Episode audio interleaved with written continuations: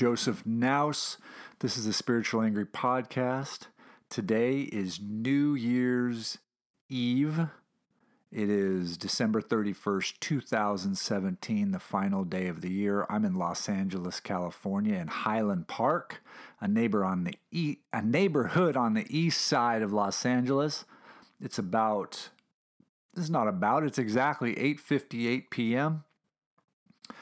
Got about 3 years before we kick off the official flip from 2017 to 2018. This is the final Spiritually Angry podcast. I said I was going to do this for six months. I kept my promise. It's great to keep promises. Man, every year uh, since I've been sober, well, every year since I've been out of prison, I should say, which happened in the first two years of my sobriety. If you want the details on that, read my book, Straight Pepper Diet. Um, so probably the last 10 years, let's say. I've been sober for 14 years and I've been smober for nine years. That's really when the when things really changed for me is when I got smober. When I um, put the kibosh on the sex addiction stuff and the alcohol, that was like uh, putting out the fire. But really living started when I put out the cigarette. And that's when all the great stuff started happening the golf, the work, the writing, the, the being as healthy as I wanted to be, the food, the reading, just everything. It was just like that's when I started living life. That happened nine years ago. So ever since ever since then, let's say about ten years ago, I've been I've journaled.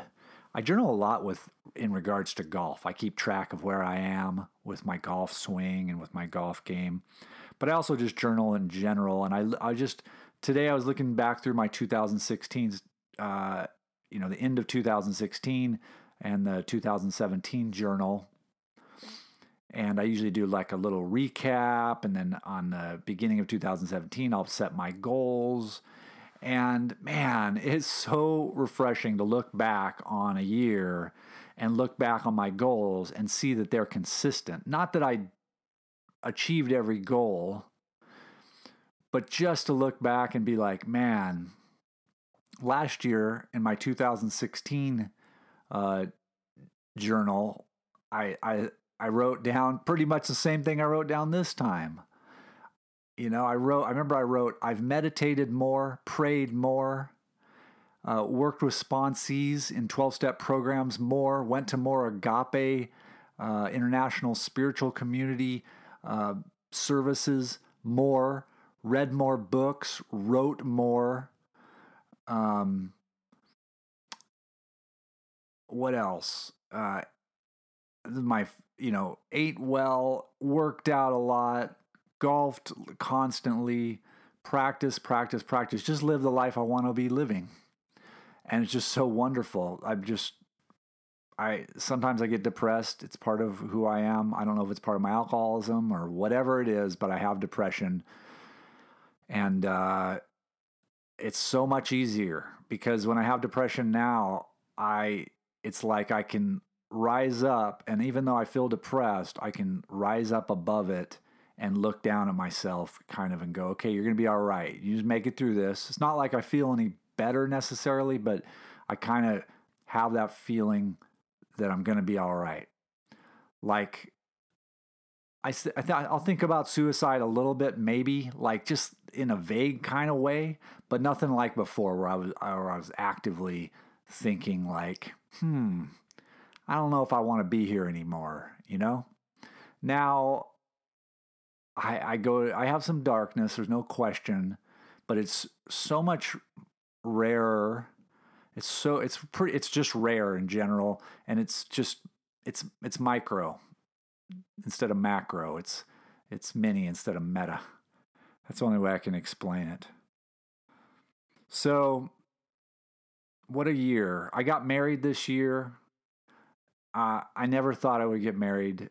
I, I, I, basically thought my life was over after my big crash and burn when I was 32 years old, and I ended up uh, just burning my life down in the most dramatic of fashion with very serious negative consequences. And I just thought, you know, guys like me don't get married. I'm lucky to be alive. I'm, I'm I'll just survive, kind of. That's kind of how I felt. Maybe I wouldn't always say that, but deep inside, that's kind of where I felt. And, and I slowly got out of that. And the idea that I'm married to the woman of my dreams and we live this beautiful life, it's, it's just amazing. I can't, if you're listening and you've listened to this podcast before, maybe you're a friend of mine, maybe you read Straight Pepper Diet, I don't know who you are, but I hope that if you're an addict like me, that you get the gift of the program and uh, the spiritual gifts that go along with it. Not just sobriety, whatever that form of that is for you, whether it's you know not not doing whatever it is, but the spiritual gift that goes with it. I describe one of the ways I think of that a lot is in is in um, the nicotine program. I heard this person talking about how they. I heard somebody talking about that ten years off of nicotine and they still reach for their pack of cigarettes in their breast pocket and they still occasionally uh, crave a cigarette. That to me really highlights the difference between the spiritual program of recovery versus abstinence. Um, I don't crave cigarettes. I don't reach for cigarettes. I don't crave any of this stuff. I'm just, I have a, I'm not in fear of it. I can walk into a bar. In fact, recently some friends came to visit and we uh, met with a, a group of people and we were in a bar. It, there was beer right in front of me, mixed drinks. It doesn't even cross my mind that to pick it up and drink it. Um, so, yeah. So anyway, if you listen to this podcast the way all the way through, I want to thank you. Um, thanks for listening to my rambling. I don't know what I expected from this podcast. I really was excited to do it. I did have some fun doing it. I really did. I like it's fun. I I didn't I wasn't sure how it'd work out. I I'm actually pleasantly surprised that I'm able to talk. I don't necessarily say the most interesting things. I certainly don't say it very concisely, but I am able I am able to talk. Me me me. I am able to talk. And uh I I know as I've said before on this podcast, uh, I've spoken to I spoke to a friend of mine who's who's very successful in the entertainment industry and has his own podcast, and I kind of told him what I did, and I already knew what what what I was doing wrong. Like you can't have a podcast when you're not a famous person and talk about all kinds of stuff. I talk about golf, I talk about spirituality, I talk about liberalism. It's just too varied, and the only thing that would bind you, the only reason you would listen is for me, and I am not much of a draw. So if I really wanted a podcast that was going to last or that was going to attract a, a, listenership, I would I would pick one subject and really go into it and probably have some guests involved. And I just don't have one. I mean, my golf thing is really about my golf journey I don't know. I, I it's not un, unlikely that I might come back and do one that's just my golf journey, kind of like a a um, the Dan plan thing, but for me, you know. But I'm so deep into my golf journey that it's it feels like I would have to backtrack a lot, and it's also golf. You know, the oral presentation of the golf process. It seems a little difficult, and you know, I also talk some politics and social stuff, and and um, you know, there's just so many good podcasts out there. I mean, why would you listen to me if you want to listen to liberal politics when you could listen to uh, Intercept or the Democracy Now or Chapo Trap House if you want comedic stuff? And I'm just not going to put in the time and energy to research that stuff the way that a good journalist would and the way that you deserve and can easily access. And as far as spirituality, I like talking about sobriety. I like talking about, uh, you know, the nicotine, the alcohol, the sex, the Al Anon, the codependency, I like telling stories about that stuff. But, you know, I've written, I, I'm a writer. I wrote a memoir about it. I'm about to write another memoir about it. Uh, so, anyway, that's my thought about it. And, you know, if for whatever reason this took off, I would probably have stuck with it. It hasn't. Uh, definitely some uh, listeners out there, but def- not enough to um, justify. Not that you're not important. I love you, but uh, you know, it's take it does take some time and effort, and uh, not that much really. We'll see. I am I am closing I'm closing it down, closing shop down. If I start something new, it will be something totally different, um, and it'll start later. But uh, finish this up. You as if you listen to this, you know that I have um, my goal. I, I with regard to golf, I had a two month goal, and that was to shoot par at my home course, Chevy Chase. I and my I put my entire heart and soul into it, man. I, you know what? There's two different types of goals, right? There's process goals and there's um, there's objective goals. You know, or um, what are they called? There's process goals, and there's well, let's just call them scoring goals. So in golf, process goals would be you know practice, um, short game, one hour, uh, twice a week, whatever, and then the the short game and the actual the, the scoring goal would be you know get up and down 30% of the time or something like that. So my process goal was to basically I was all in. I was I played 4 times a week. I practiced every day. Even when I went to the course, I would practice, warm up, and then go play. Um, I w- on the days that I don't go to the course, which are Friday, Saturday, or no Sunday, Saturday, Sunday, Monday, I would practice here on my home net and videotape it. I swear I'm probably the most videotaped golfer in the history of the world uh, Tiger Woods. I'm not, I'm talking about like slow motion video. I bet I have more slow motion video of my swings than there is slow motion video of Tiger Woods. Seriously. Uh, I get a lot out of it. I like that process. I do understand there's limitations to it. And um, so, with regard to my goal, I did not reach my scoring goal, which is to shoot par.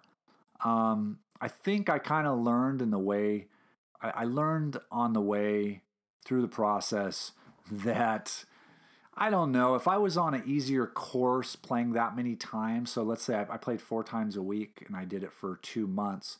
So that's like 30 rounds of golf about.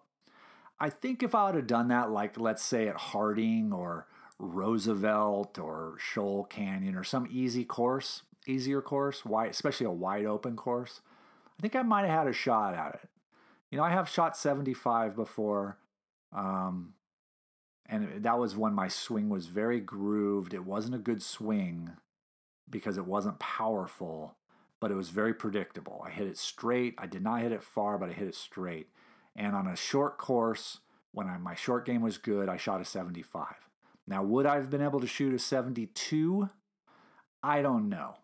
I definitely think I would have been able to go lower than I did at my course because my course has so many par threes and it just has so much trouble that you can play really well and still be three or four over through nine because um, a lot of shots that are not OB basically have the effect of being OB because you it's it takes more than one shot to get out of certain trouble at Chevy if that makes any sense. But the bottom line is I gave it my all and I knew all along that I was going to have to groove my swing, and I think I miscalculated how close I was to perfecting my swing. And we've talked about this a gazillion times what that means, perfecting my swing. It doesn't mean perfect. What it means is uh, having a swing that is mechanically sound. And, uh, you know, I saw a quote the other day, something, something to the effect of, uh, a golfer. It was something to the effect of I think it was like Sam Snead or somebody said a golf pro insisting that the golf is simple doesn't make it so. You know, kind of like that thing. And the reality is, is the full golf swing is extremely complicated. Um, it's extremely difficult. It's a magical beast, and and uh, I thought I was a lot closer than I was, and um, I, I gave it my best. I think the best I did around Chevy was seven over. I might have done four over once. I'm not sure, seven or four, but not close to par. Um, there's a long, a big difference between four over and, and seven over. I mean, four over and par. And um, at Chevy, in order to shoot par, you would have to, I would have to dominate um, a couple of the par fours where they, I would have to birdie. You can't just shoot par. At Chevy, you're not going to just shoot, shoot straight pars around there like you would at, say, a, a flat, easy, wide course where you could just like, you know, have 16 pars, one birdie, and one bogey. That's not going to happen at Chevy. No way. You there's there's holes out there that there's no way. Like there's a 220 yard par three. No way are you gonna are you gonna par that twice. Very unlikely. Very unlikely. Even for the best players in the world, it would be unlikely to par a 220 yard par three twice. So, um, but you know, I really opened my mind to trying to learn some new things. Um, in some respect, I'm extremely stubborn in the way I'm going about this. And I really have to believe in my process. I think I would go crazy if I didn't. And on the other hand, I do need to recognize where things are not working and things I'm struggling with. I think that's one of the biggest things I've learned, and hopefully it transfers out to, to my non golf world and that is there's it's kind of like my dad said. My dad has taught me very little in my life, but one thing he says he said told me is when it comes to tools, he says don't force it. And what he means by that is when you use a tool, if you use a tool the right way, it should feel natural. You know, it shouldn't you shouldn't be force it, forcing it. It should work it should work right. It should feel right. Ben Hogan basically said the same thing about the golf swing. And so there's a lot of things I've been struggling with. I do stick to this. I believe this with all my heart, absolutely with all my heart. I believe, and in my mind too, that if you look at all good golfers with very little, almost no exceptions, they all have certain positions. And so if you achieve those positions, you're going to have a good golf swing. Now, whether you achieve those golf swings, those positions, by going after them individually, or whether you achieve those golf positions because you've come to a good swing through some other means, through some more, let's say, natural means, that is a, a, matter of debate, and a lot of people would debate about that. Um, and the reason I bring this up now, this is this whole podcast. I'll talk a little spirituality at the end of this. So if you just want to fast forward this, uh, f- feel free. But I'm going to talk some really hardcore golf here um, for a while. So at the end, I'll, I'll talk a little um, spirituality, and then we'll wrap it up and say goodbye.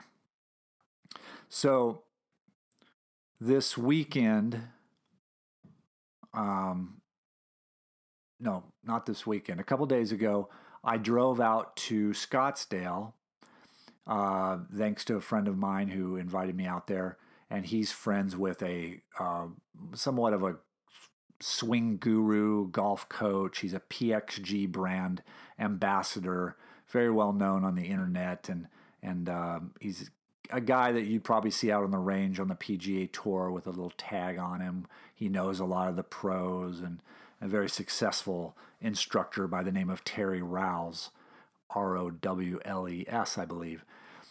And um, him and this guy, Dr. Will Wu, and another guy, Dr. Phil Cheetham. Dr. Phil, Dr. Will Wu is a, uh, I think he's a kinematics PhD. Uh, or some type of he's a PhD and I think he teaches teaches at Cal State Long Beach or Cal State or or UC UC no Cal State Fullerton, Cal State Long Beach, UC Irvine, I don't know, one of those schools down there.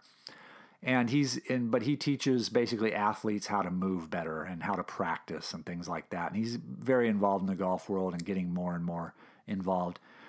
So they have those two but but mainly the main two authors of this uh, research project were um, Terry Rowles and this guy Phil Cheetham C H E C H E E T H A M I believe. And uh, Dr. Phil Cheetham has been working for the Olympics, the uh, United States Olympics team. He works down in Chula Vista where they do the, um, you know, the not the summer um, games sports, and he does a lot of track and field. And he's made his way towards golf. Um, of course, now that golf is in the Olympics, and he does biomechanics. And what he does is he's he does a lot of he's a I think he's an information and technology guy. And what he so what this thing was was these two guys were doing a test and what they were doing is that they were hooking golfers up to a, a 3D analysis. So you have the, all these cords. If you look at my Instagram posts, you can see me and other golfers hooked up to these things. You have wires hooked up to you, and they're and they're and they're basically they track you in a field um, and track you in a, a, field, not not a literally a field, a, a, a, field like a zone, you know, an ozone, a, a, a matrix, the air in a 3D model. So they put all these wires on you and all these straps on you, and they basically so that maps your swing out. And then what they did, they mapped the, the club out too. And then what they did was they have you hit balls and they track that too. It's on TrackMan and um, the other one, Foresight, I believe. And what they do is they tell you to hit seven straight balls, which you do, and then they within a tolerance of the start. So, you know, within, I don't know, five degrees right or left of the target line, start point, the, the start target. And then what they do is they have you twist the club in your hand. You keep your grip the way it is, but you twist the club closed at but basically 45 degrees closed. And then they want you to start it on line, which of course is very, very difficult. Obviously, the club, club is closed 45 degrees and your grip is normal, then you have a hell of a time not hooking it. And they want it, and then you do the same thing with the club wide open, 45 degrees the other way. So, so they did that with us amateurs. We had a bunch of guys there. I think probably anywhere from um, zero handicap to 15 handicap. And they did a bunch of guys and they would see how he did it. I, I did it and my swing was so, my swing is all over the place. I just made a major change. So I was having a hard time, but I kind of pulled it off, I think. And, um, and then they, the ne- and that was on one day. And then the next day I came back and I watched them do it with a bunch of pros. So, um, um, James Hahn was there. Um, uh, Robert Garrigus was there. Uh, JJ Spaun was there. Um, this guy TK was there. And who else was there? What other? There was another pro there. Um, there was a few more pros there. I'm, I'm skipping. I'm missing one big one. Who the hell am I missing? JJ Spaun, um, Hahn, um, oh, um, Colt Knost. And they did that with them too. So basically, they were they were going to get some comparison to see what how they did it. Obviously, the pros did it better than we did. Surprisingly, depends.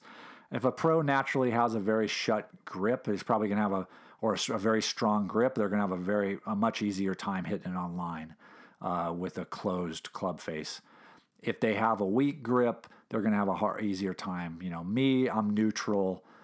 I, I didn't have too hard of a time getting it to go straight when I had an open club face, but shut was a little more difficult. Whatever. And so they take this all this data, massive amounts of data. I mean, the machine they were using was like they probably had $100,000 worth of machinery easily with TrackMan, Foresight, and this 3D tracker, and then the, and then the computers that they're hooked up to. So it looks like it's a lab on the golf course. It was very interesting. So they did that, and, and that's whatever it is. There's not really not much to learn there from anybody at this point, except for the scientist, right? But one of the reasons we went there was was that Terry, this guy who who teaches, from what I understand, based on the uh, Mike Davis model, which is this biomechanics model. And he was going to kind of look at us, run us through the Mike Davis test. I'm sorry, I always say Mike Davis. Mike Davis was the um, was the head of the PGA for a while. Uh, not Mike Davis, Mike Adams. Mike Adams. Mike fucking Adams. I've done that like a thousand times. Mike Adams is this guy. He's been he's been a pro, a teaching pro since the 70s, I think. He's a guru, and he teaches coaches. And he and Terry is one. Terry Rowles is one of his protege, from what I understand. And um, so he teaches this way. It's a it's a different way of teaching. There's been an article in Golf Magazine, Golf Digest about this, and basically what it is is it kind of challenges the way that coaches teach when they teach one swing one swing fits all people type of thing. And what they do is they run you through some very basic battery of tests and they tell you some things about the way you should swing based on one, the dimensions of your body, and two, the way your body moves. So the dimensions of your body are pretty basic. They measure your height versus your wingspan. Okay. The second dimension they measure is your um, forearm length versus your upper arm length. Okay. And both of those things have to do, you know, those things are very easy to understand. Okay. If you have a very long wing wingspan, that means your arms are going to hang down low, right? long wingspan relative to your body. In other words, taller than your body. Let's say for me, I have a very long wingspan. My my wingspan is like three or four inches longer than my body. I have really long arms, especially considering that because I I'm not real buffed up these days. My shoulders aren't particularly wide either because I don't lift that much on shoulders. In fact, I try to stay away from lifting on shoulders because everybody I know who's tall that does a lot of shoulder lifting ends up with shoulder problems later in life. So I really stay away from shoulders. So I have I don't have particularly wide shoulders, and yet I still have a four inch wingspan that's higher than my height. So I'm six three. They measure me at six three. I think I'm six four, but whatever. And then my wingspan is like three or four inches longer than that.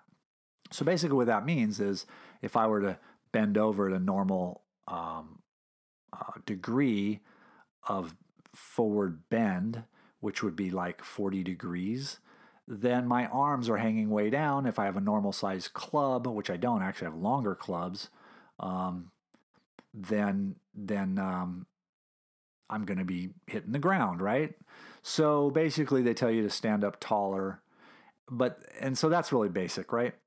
Um, what I'd been doing recently is I actually been gripping a little lower on the club and bending down more because I want to get through, blah, blah, blah, whatever. Um, and then you have the thing with the elbow and the forearm. So I have a lot of I, it, it was it is a little bit interesting because I had a lot of problems getting through my getting my elbow inside the right hip, which if I could tell any golfer listening to this that's technically minded, if there's one marker, one marker that marks a good swing versus a not good swing, or an efficient swing versus an inefficient swing, or if there's one marker that you want to look at across the board and you know those things that identify good golfers versus bad golfers, it's that right elbow inside the right hip, right? All good golfers have their right elbow inside their right hip, right hip at the uh, P4, was it P4 position? Basically, where the club is parallel to the ground on the downswing. And rarely do you see that. Now, you'll see some guys pin their elbow kind of like even with their hip or just a tad inside, like, say, a Patrick Reed. And then you'll see guys that are crazy inside with their elbow, like, um, like Sergio Garcia. And then everybody else is pretty much in there somewhere. But you're not going to see anybody with their elbow back behind their hip. And so anyway, um, that was part of the test. And one of the other things that was part of the test was you you bend forward and you put your hands together and you swing back. You swing your hands back, no club. Put your hands together like you're going to clap them, but hold them together in a golf position. Take your golf position, standing forward at whatever degree bend you bend, and then turn back, right? Turn your hands back. And the way you turn your hands, whether your elbow protrudes or tucks, says something about the way you should take the golf club back. Okay? I haven't done the research on this, I haven't seen the underlying research on this, but there's one big problem with that for me. It's that I have trained myself to tuck my I have trained myself to tuck my elbow in. If I did it naturally, my elbow would probably go out. So, you know, the other biomechanic or the other test is you put a club across your thighs and you pivot. Um, people who pivot to their back leg are, you know, post up, and people with front leg are posters or sliders or gliders if they're back, posters if they're front, and if you're in the middle, you're a spinner or a single or a center post or whatever. And again, the same problem with that is I've spent 10 years training myself to do that a certain way. So to try to figure out how I would do that naturally, it's it's kind of like I'm beyond that. I, I, there's no natural for me anymore. I don't think. so I, I take a little less. Um, I, I I think a little less about those two things than I do the the absolute physical dimensions part. So I went out there and the guy looked at me and he measured me out and he thought it was very unusual because I'm a glider, which means I, I, I tend to post forward, which is basically because of my height um, and my long wingspan. But I also am a guy who he thinks should bring the club inside because I tend to um, the way I move my arms back is unusual. And it's very unusual. It's very unnatural to do it the way I do it. And the reason I do it the way I do it is because I'm basically copying a swing that I like, which is Rafa, Rafa Cabrera Bello, which I just recently started copying. And that is tucking the right elbow inside, rotating the, the shoulder open, and then the elbow stays really tucked in, a la, you know, Ben Hogan or something. So I, I have I, I don't put much credence into the the uh, relevance of that part of it. I don't think I probably naturally would do that anyway. I think when I originally tested myself under the um, Mike Adams thing, I came up with me being a um, um, what's called a spinner. There's three different ways to create power from the ground. This is what his whole kind of theory is based on. It's spinning, gliding, and um, launching. Launching is upward force from the ground spinning is torque and gliding is side to side, right? And they, when I did it this time, they said I'm three parts glide, two parts um, torque, or or, or um, center. Um, fuck, uh, twist. fuck, what's it called? I always forget it. It's glide, launch, and spin. Okay, spin just sounds bad, right? Um, but when I originally tested myself, I was almost all spin. And I think it's just because I was in a different stage in my golf swing because I so I would do those things a little differently. I mean, the main thing that made me different was that whole elbow tuck thing, which is isn't really natural anyway. So I didn't put much credence into it. But I got to tell you, going out there and being involved in a pretty major swing change that I was really happy with. I I had gotten to the position where I had really high hands and I was crossing the line a little bit at the top, and that was helping me kind of drop the elbow in. If you want to watch a guy that does this really well, uh, watch Kevin Pauly. He's a he's a golf tech teacher up in I think the, the Bay Area.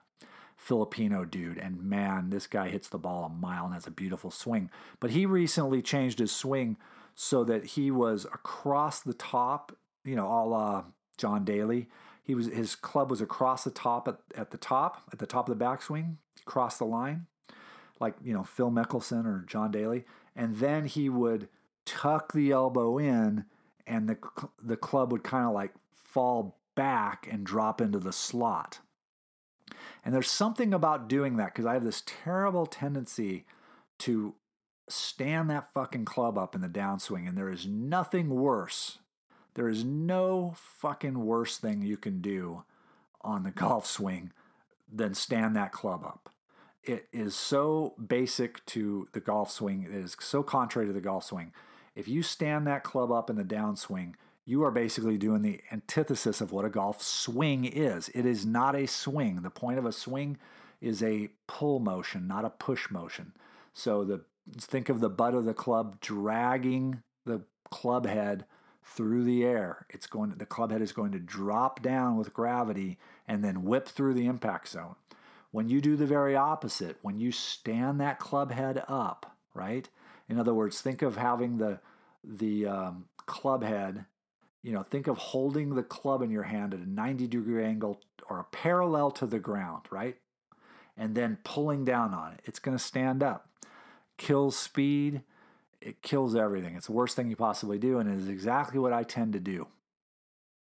So I've been kind of putting it across the line a little bit, and that helps me get the feeling of that of that um, laying the club down and getting my elbow in. So, anyways, I was doing that. I go to the driving range. I'm hitting the ball pretty well, but I'm not I'm not able to get the club completely completely uh, flush square at impact, and so I'm fading a little bit. But I'm hitting with a lot of power, and I'm just warming up out there, you know. And then we go through the whole testing, and then I get the instruction from this guy. And this is a completely different way of thinking about the golf swing.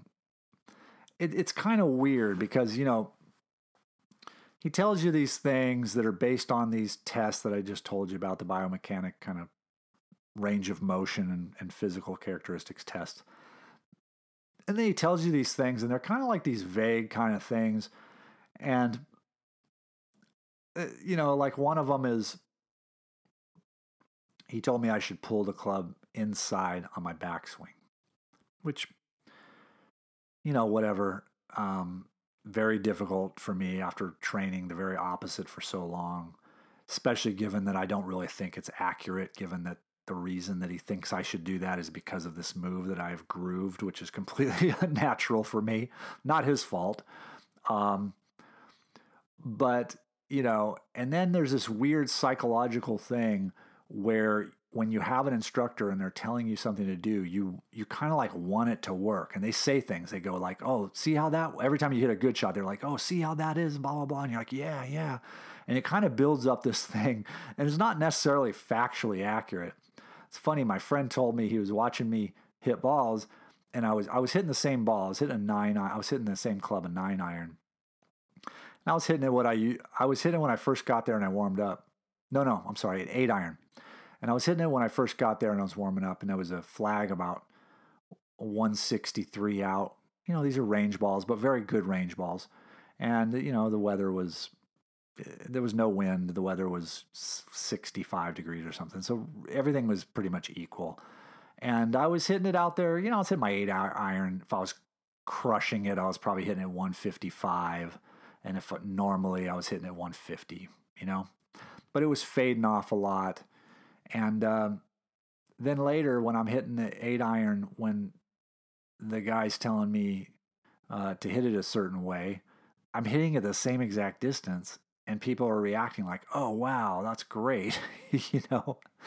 And I actually kind of fell into it myself until I kind of reflected later on and went, "Wait a second, I was hitting the ball actually a little further before that." And then the other thing that was kind of a mind fuck is like they tell you he the guy tells you to do these things and they're very contrary to the to the kind of you know the nature of the way I go about the golf swing, right or wrong. I'm, I I go by the numbers. I if I don't have a reason not to, I stay neutral. And I get it. Their their argument is that you know there is no neutral. The only person who should be neutral is the person who has a body that fits neutral. Everything's equal, everything's the average height or whatever. And so I get that. But it was very disconcerting to have somebody tell you just things that don't really fit into the mode. In fact, to fit against the basic rules, like, you know, whip the club head inside, um, you know, stand the club up, uh, you know, pull your feet back into a into a draw position, all these like some of this stuff. And so it kind of threw me into a bit of a tailspin, to be honest with you, because I, I just don't I don't do well with instruction that doesn't have explanation behind it. I, you know, I'm just, it's just too, um, I, I spent too much time doing this to have somebody tell me to do something. And then based on a very little, very short analysis of me, you know, how do I know it's not based on a mistake? Like for instance, this backswing thing is clear is definitely a mistake. Like I would never swing back the way that I did in the testing had I not been drilling that for the last few weeks. And it's not natural, but it is what I do now. So without giving him that information, that could change everything. So uh, give me a bit of a I, I got in a bit of a headspin, I got to be honest. And then when I got back, I just thought, I just thought to myself, you know, another thing too is I, I really hurt, I really was sore as hell. And I was thinking about it. I'm like, why am I so sore? I hit a ton of golf balls all the time. There's nothing different here. And I realized I was, I wanted it to work so bad what this guy was telling me that I was really trying, I was really swinging my, as hard as I could on every shot, really trying to make it work. And that doesn't work. It's not sustainable. You're going to hurt yourself and it doesn't work. I'm not saying what this guy told me was wrong, but what I did when I got back was I said, look, I got to put this on the back burner. Luckily, I got video of this guy telling me this stuff, you know. I mean, this guy's a badass teacher that, I mean, teaches PGA Pro Tours and guys, guys and stuff. But I had to put what he told me on the back burner and go back to what I know because I was very close to solidifying it. And my thing is, I'm really close. And if I get into all the positions that I want to be in and I'm comfortable swinging and I'm still not getting the club head speed and the consistency that I want, then I'll try something different. But for now, I'm I'm too close to to completely change directions, you know. And and then I kind of took it to one other little tweak and I I you know, I did that. It kind of made me feel better. Came back, started hitting the ball. And then I, I realized like, okay, let me think about a couple of things he did say. Because one of the things he he did say was he was talking about the shoulder plane.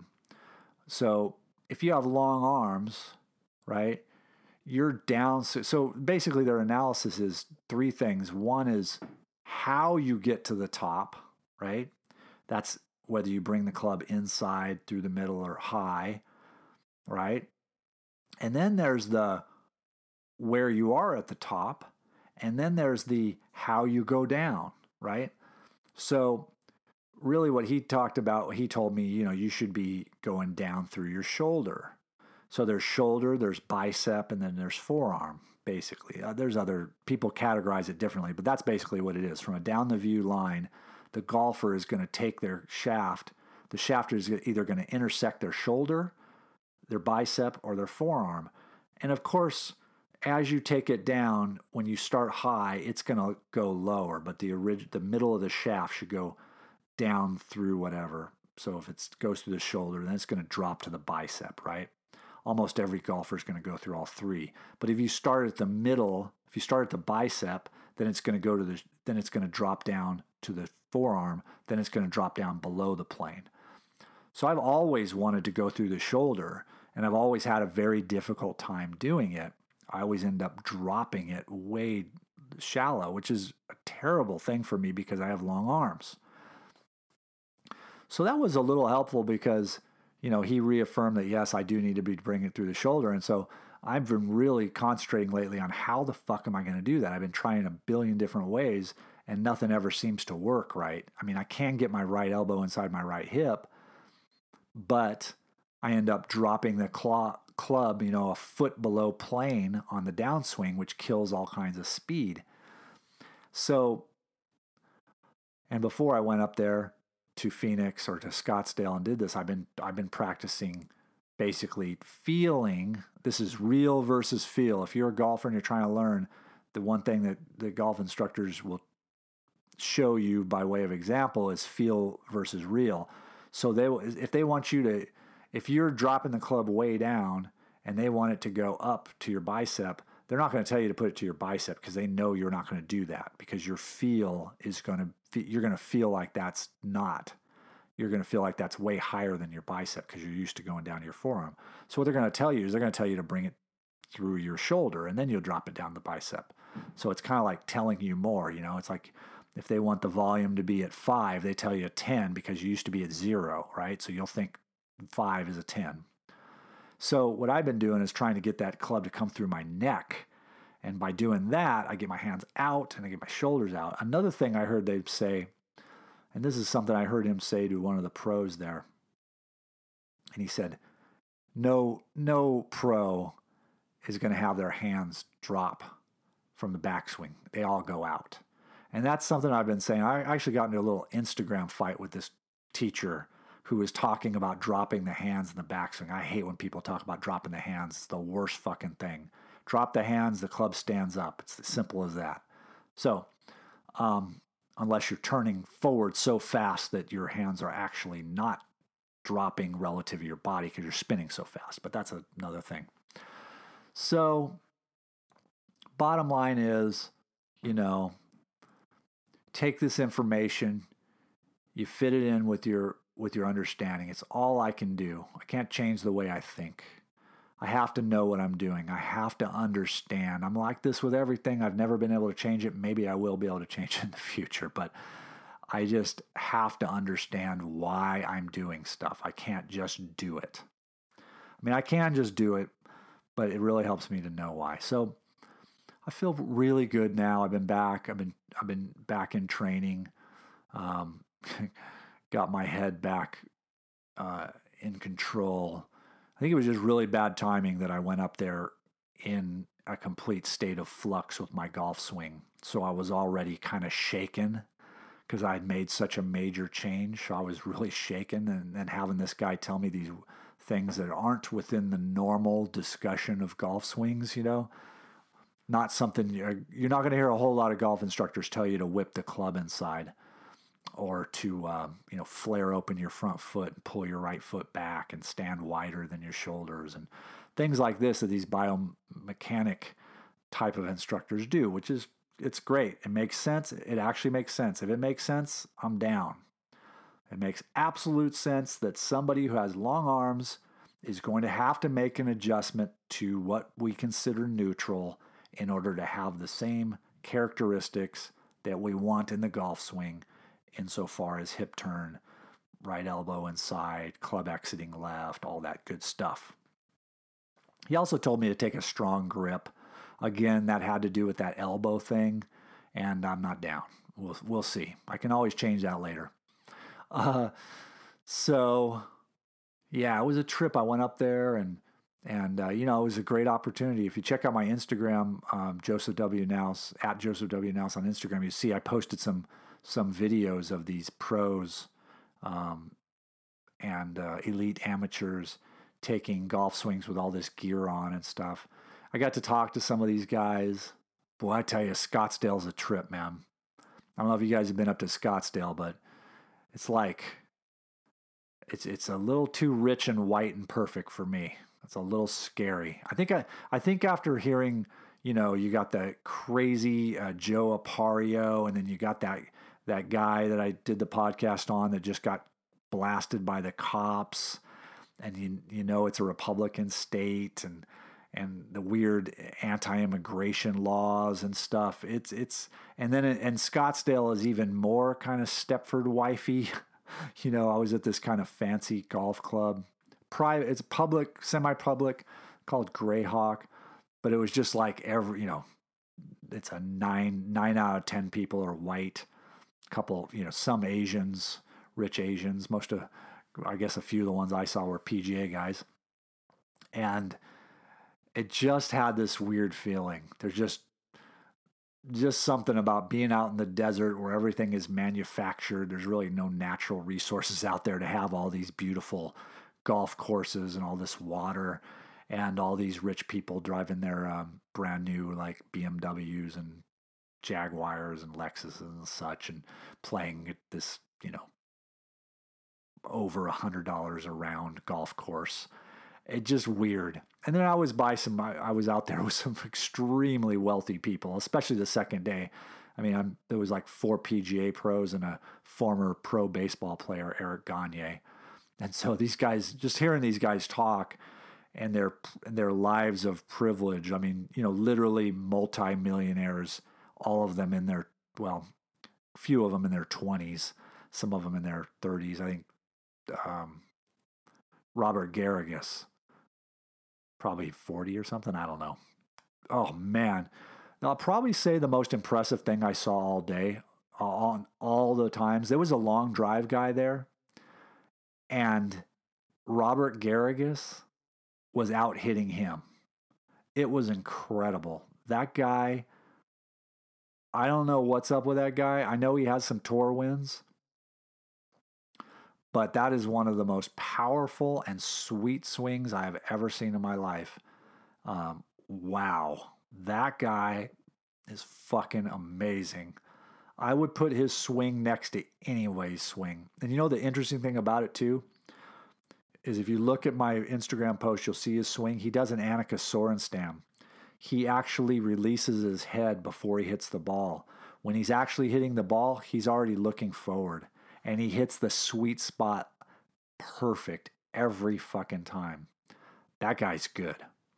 We'll see how he does this year. I feel like I feel like he's kind of on the uh, you know, he, to me, I didn't, you know, I didn't talk to him a whole lot, but just hearing him talk to some of the other guys and stuff, I get the feeling he's one of these guys that's not down with the whole, um, you know, get fit and work your ass off constantly. Um, golf guys like Dustin Johnson or Jason Day. I, I feel like he's kind of old school, uh, have a vodka after the round kind of guy, and he looks like it. Not in terrible shape, but he's not all yoked out like all these guys. Um, uh, some of these guys. Colt Knost was there too. He's kind of the same same deal. Uh, great putter. Whew, great putter. Hits the ball great too. Of course, all of these guys hit the ball great. But um, yeah. Um, shit. Fuck, man. 52 minutes into this thing on my final podcast. I, there's no possible way anybody's listening to this. No possible way. If there are, God bless you. Let's change gears here. Wind this motherfucker down.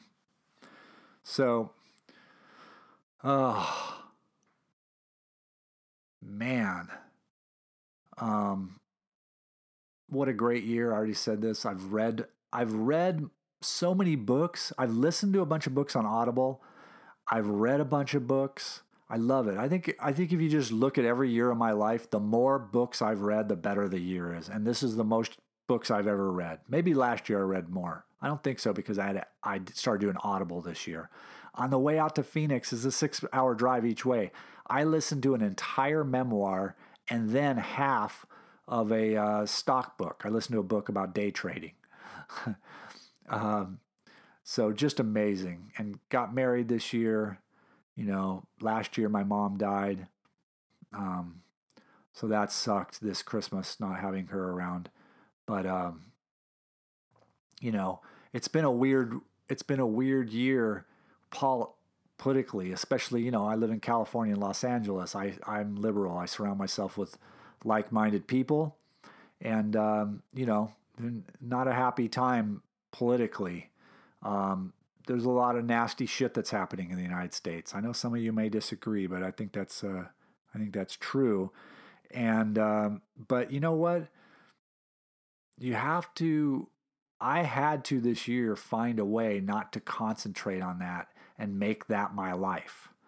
Um, the United States political situation is not my life. It may affect my life, but it's not my life. Um, I think people give the president of the United States way too much credit for how much he and and his cabinet affect their lives. I'm not saying he hasn't done some horrible things that will have um, a lot of ramifications and have had a lot of ramifications. But we've had terrible presidents before, and uh, we'll have them again. And uh, we have to keep the attention, the focus on where we have power. And the only thing we have power is over our own actions. And our own actions include our own thoughts, right? So going into 2018, um, I'm gonna I'm gonna do more than I did in 2016 and more than I did in 2017. You know, more, more, more. Um, I, I feel like there's a there's going to be a balance point. Like I'm going to flip over. I don't feel like my life is completely I feel like I, I, I dip my toe into the spiritual world. No, that's not true. I don't dip my toe into it. I jump in the pool, but I don't live in the pool. I'm not amphibious yet. Is that right? Amphibious? I'm not a fish yet. And I want to be a fish. I want to live with God all the time. My God, the God of my own understanding, which has nothing to do with the with that thing that just that that that feeling that just pulsed through you when I said the word God and you got all creeped out a little bit because you're thinking of Jesus and all the all the gnarly like uh, church groups and stuff. That's not at all what I mean. Although I had that same feeling, even when I said it, knowing what I mean by God, which is the power of the universe, the love of the universe, and um, that's where I want to live. Of course, we live on Earth. We're humans. We have to deal with this. We're in a human incarnation. I, I have to feed myself. I have to walk. I don't float, or I do float, but I don't uh, float on air. And, but I want to live in the spiritual world as much as possible. And that means, uh, you know, less Netflix, less Facebook, less Instagram, less Twitter. Shit, I might go no Twitter. And uh, I'm thinking about taking all my social media off my phone and just, you know, go deal with it when I'm on my laptop, which isn't even every day. And, uh, you know, more of the stuff that fills me up with, with love. I want to write more, work more, exercise more, you know, focus on the people in my lives, the people that I can affect. Uh, I've got plenty of work to do in 12 step programs. There's plenty of people who need my help. I'm an expert. You are too. If you're in recovery, you're an expert. You have something that no one else has to offer, and that's your story. There's nothing more powerful than helping an addict than one addict talking to another. And so I have that. I have my writing, and um, I want to. I want to check out of this world. Uh, I'm not interested. I, I really want to uh, check out of this world, even with movies and stuff. I I watch way too many movies. It's laziness, you know. And uh, there's so much to do. I, I don't. I know we're in a golden age of television, but I don't need to watch every goddamn series and uh, every movie that comes out. So that's a lot of negativity and I, and that's another thing is just like refocusing stuff and lightness of touch. You know, I, I really envy people who have lightness of touch. My wife's really good at this. She can just go with the flow. I don't go with the flow very well right now, but I'm going to. So, more of the same for me vegan, meditation, prayer, 12 step meetings, being of service to my sponsees, uh, maybe making a little more contact with my sponsor, write, work, live, love. Nah, nah, nah, nah. You guys get it? You've been listening to me for what, 26 fucking podcasts now? Man. Yes. So that's that's what's up with life, you know? I want to read some I'm going to I want to get back on my um, track of not just meditating but meditating reading some Ernest Holmes or some Michael Beckwith. Um, and then really it's Ernest Holmes. I mean, that's that's what does it for me, man. I, I, I read some Ernest Holmes. You just pick up any Ernest Holmes book and just turn to any page and just read that for a few for a few minutes and then do a meditation. And it just feels good. Feels good. I really want to release the the struggle that I have with golf, the anger that I have, the the resentment this I, I have this arrogant thing where i think that i should be so good by now because i care so much and i've tried so hard. You know i remember one of my dear friends told me when i wrote straight pepper diet when i first done the manuscript and i just told her i'm like you don't understand. I went through hell and i've written this book and i spent so much time on this book. And she had read a little bit of it. And she told me it doesn't matter how much time you spent on it it matters whether it's done and it wasn't done and that's the same thing with my golf game. Like, I guess the reason I'm angry is because I haven't been efficient enough. I don't think I've been efficient enough. I think that after 10 years of doing this, I should be great by now, and I'm not. And I felt the same way about my book, and, there, and she was right. It doesn't matter how much time you've spent on it. You know, it wasn't done. And I ended up spending probably, I ended up rewriting that damn book. I love that book. I, and, and I'm proud of it. And I did the best I could with what I had at the time. And I could have done a lot worse if I wouldn't if I would have just stuck to my guns and been like, this is good enough. But golf is great. Golf's not like books, you know. Ball, books are subjective. Golf is not subjective. Uh, that ball goes, you know, if it doesn't care how much time I've spent on practicing, if I hit the ball with a glancing blow from right to left, it's going to fade with an open face. It doesn't give a fuck how badly I want to draw it. if I misalign the putt, and uh, it doesn't matter how much time I've practiced putting, it's still going to miss the fucking hole. If I don't uh, open my shoulder up correctly and tilt my sternum 20 degrees from the ball during my setup on my pitch, I'm probably going to skull it. And it doesn't matter how many times I've read James Sieckmann's book. So, my desire for this year is to love the process, to fall in love with the process, and to believe that I deserve to be great and believe that I am, and to do the actions that will make me great, and to let that all come together.